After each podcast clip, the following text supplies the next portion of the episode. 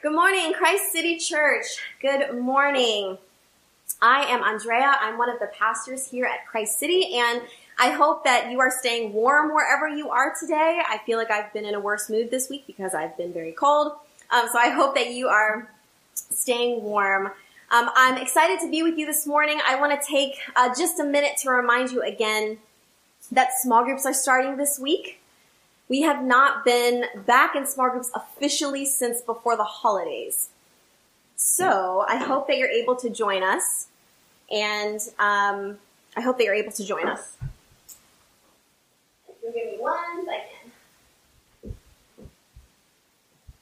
So yeah, small groups. We hope that you get into those. The link is in the chat. It'll be on the screen, and you can um, go on to that link, find the groups that are meeting um, and and jump in. So we've begun a new series uh, that's going to take us all the way through the Gospel of Mark. And we're going to be going through the whole book of Mark over the next year. Most of our small groups will go through the series together in their weekly discussions. And I also wanted to let you know again about the reading guide that you can follow along with. Each week, uh, you'll read through the section um, that of scripture that we preach on the Sunday before.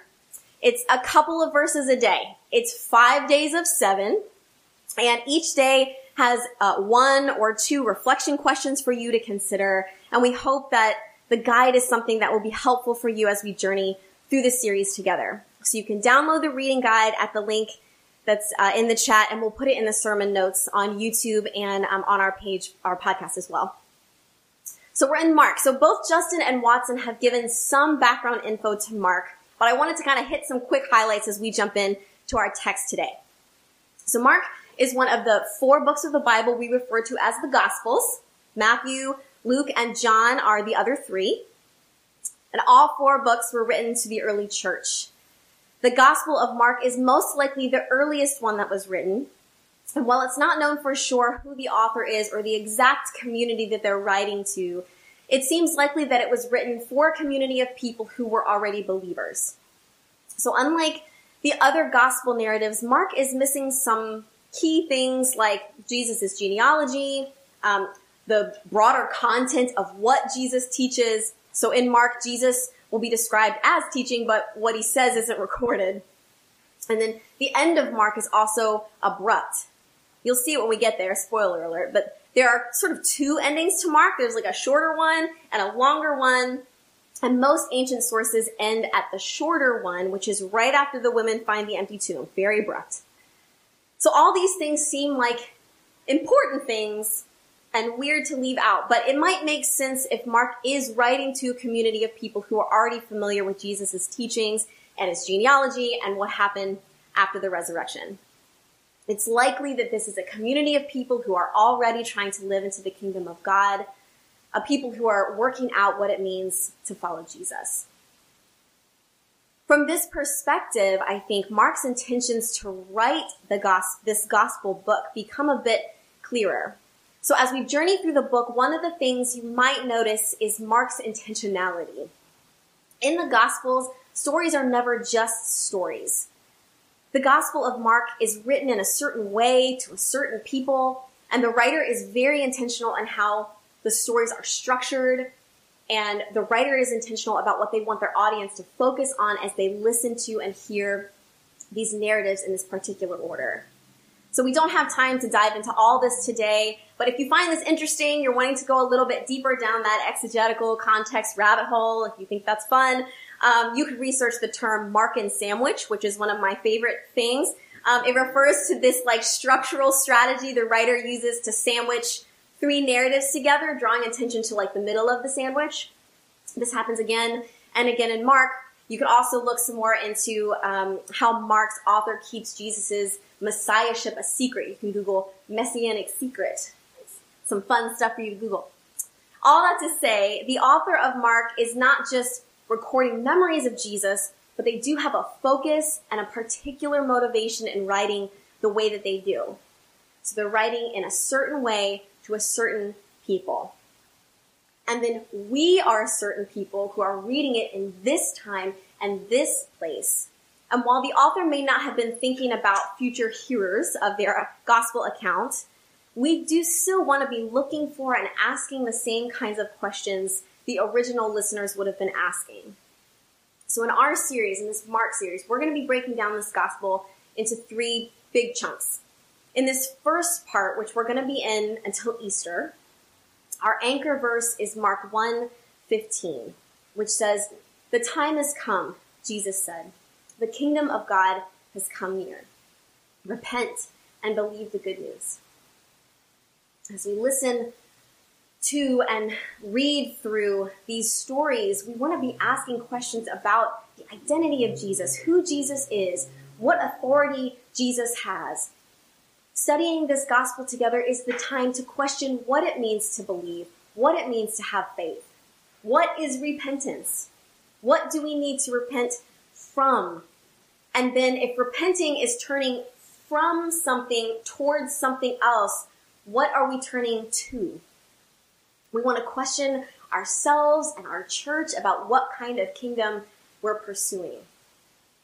It's possible that the author of Mark wrote this gospel account to a community of believers in order to remind them of the true center of the good news, the true values of the kingdom. The author of Mark writes with these like quick transitions or no transitions.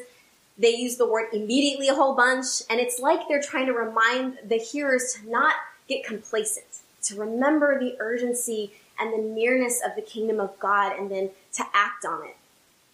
And it's right then for us too to consider the ways in which we have become complacent or drifted from the heart of the gospel. It's right for us to be reminded of what Jesus was about. And then it's right for us also to repent, to turn from those ways and return to the root of the kingdom. So in today's passage in which Jesus heals two people, these are the questions I'm interested in for us. And my hope is that we would be turned towards the good news of Jesus. So in our passage today, we're looking at the last two of three healing miracles that Jesus performs in the first and second chapters of the book. Like I mentioned before, Mark does not waste time with intros or story setup. At the beginning of the book, we get like a quick baptism story, we get the temptation narrative, and then in the same chapter, Jesus is calling his disciples, he's traveling around Galilee, and then we get hit with these three healings in a row. So what is it that we're meant to consider about Jesus as healer? What does healing have to do with the kingdom of God? What does it have to do with repentance and belief?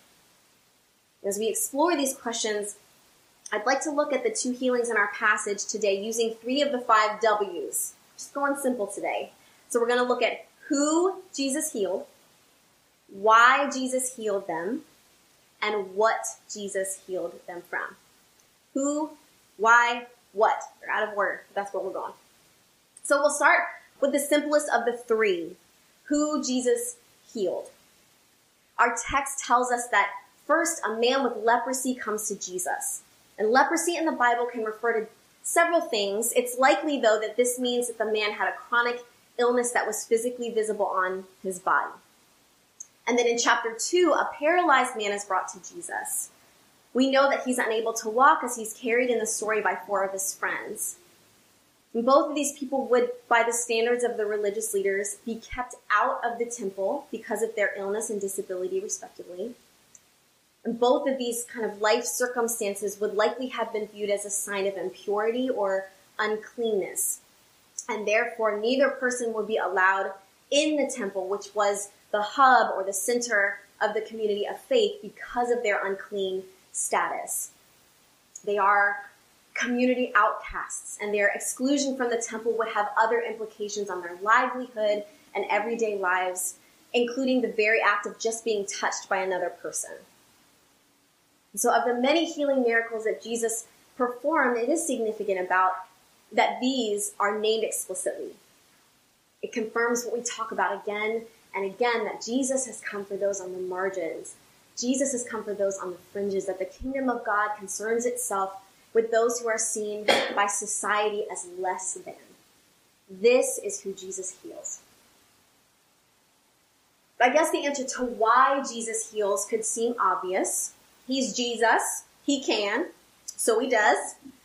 And that's not untrue, okay? But these two narratives emphasize his motivations even more. So in this story, we find two distinct reasons why Jesus healed. In chapter 2, Jesus plainly states why he's healing the paralytic man who has sought him out.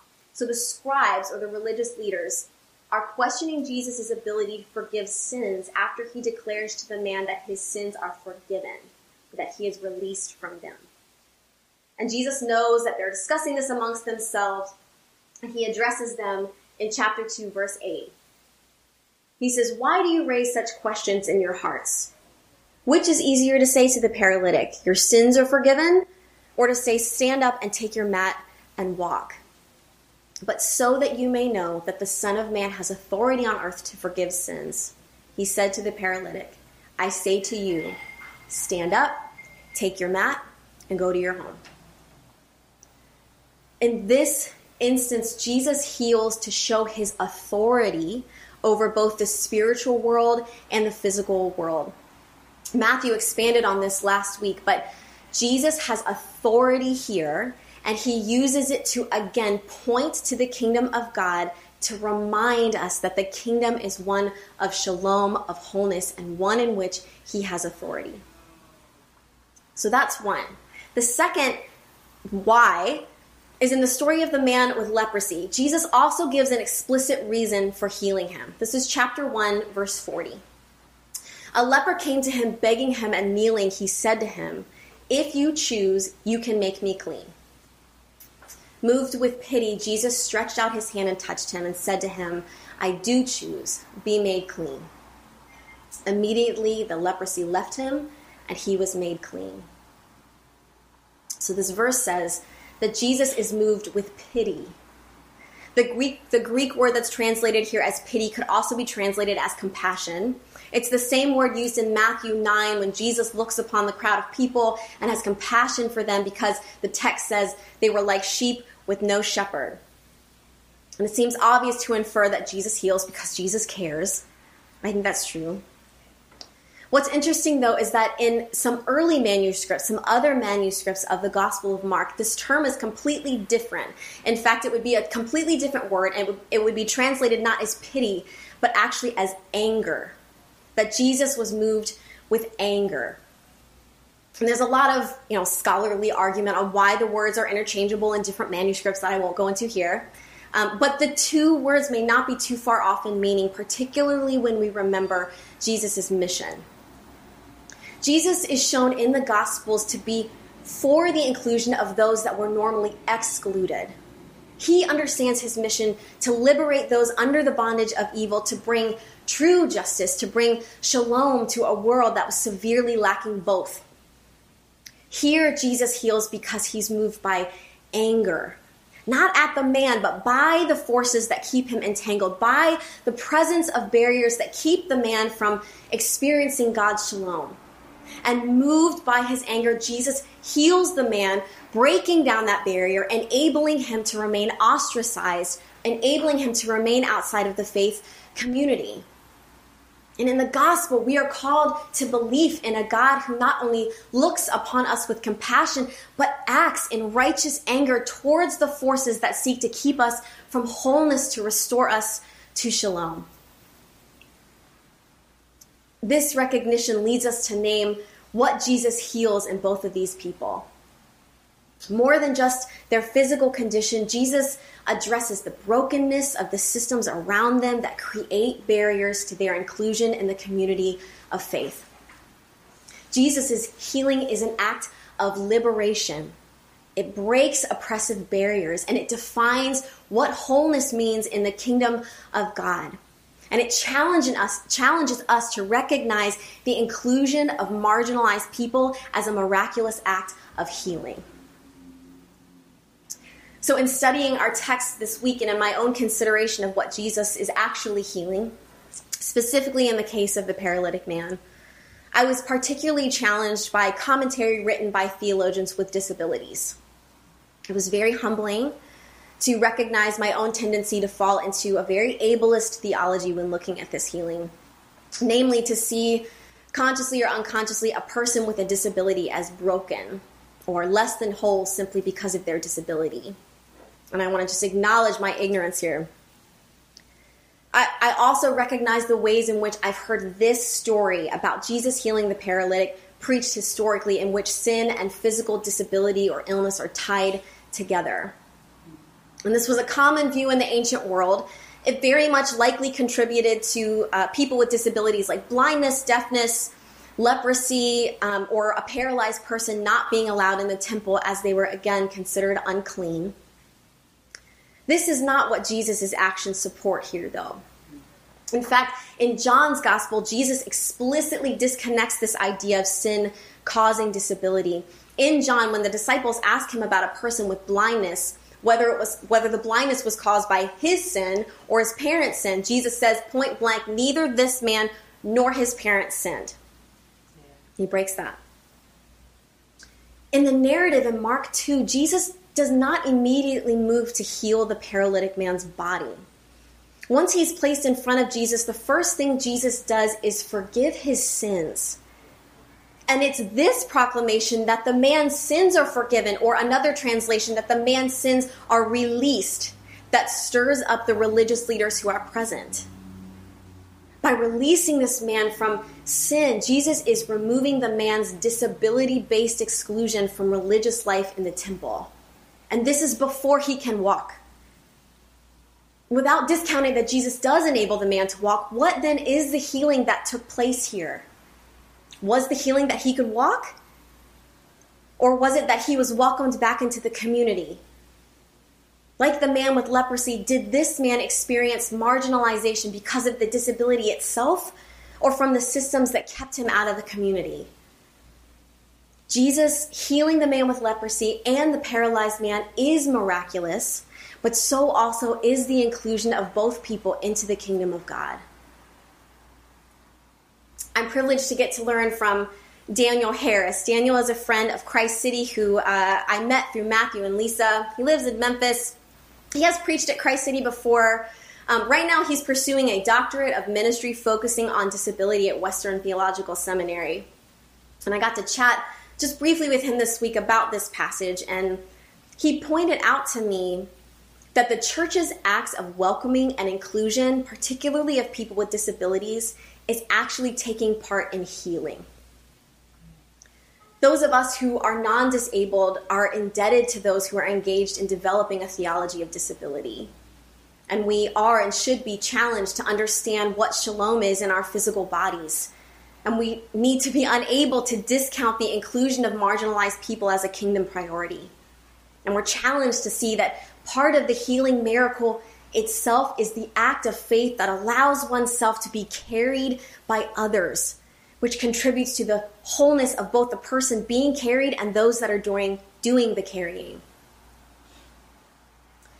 Jesus, as healer, challenges our understanding of what it means that the kingdom has drawn near and it should cause us to question then what does it mean to believe and to repent it's right for us to exclaim with the crowd of people at the end of the Mark II narrative who are amazed at what Jesus is doing and say with them, We have never seen anything like this. Jesus is doing something new. Jesus is presenting something new about what the kingdom of God is like and what it means to believe and to repent.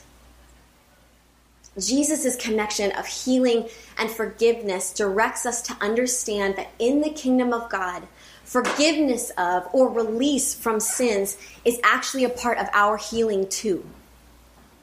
When we turn from the things that bind us, we are turning towards a God who does not just recognize the brokenness in the world, but is angry about it, is angry at the forces that keep us bound, and a God that works to liberate and release us from them.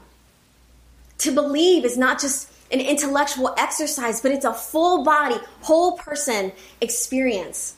And in these stories, the call to repentance and belief is also a call to healing. It's a call to a restoration of our own wholeness. And I believe there's a word for us here this morning, friends.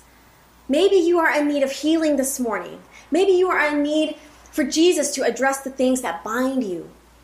What would it look like to ask for healing? Maybe you are desperate, like the man with leprosy. When he comes to Jesus in desperation, he is not scorned for inadequate faith. Desperation is not a lesser way to come to God. Coming to Jesus in desperation is still an act of faith, it is still an act of belief. Maybe you are being challenged to rethink what repentance looks like. Maybe you're being called to repent. Maybe God is prompting you to turn from that which keeps you from God, which keeps you from full participation in the work of shalom, both in you and through you. Maybe it's opening yourself up to be forgiven. Maybe God is asking you to consider the ways that you put up barriers for others. Maybe today, belief and repentance for you is allowing yourself to be carried to Jesus because you can't seem to get there by yourself. I believe, church, that there's a word for us too this morning. What does it mean for our church to pursue healing? What does it mean to seek to be close to Jesus and be healed? Are we asking to be healed? And are we ready to abandon the direction that we're going if it's not the way that leads to healing and wholeness and turn another way? God isn't calling us to belief and repentance in order to guilt trip us or hold it over our heads. God calls us to belief and repentance for our healing and for our wholeness. And to that, church, we should say amen.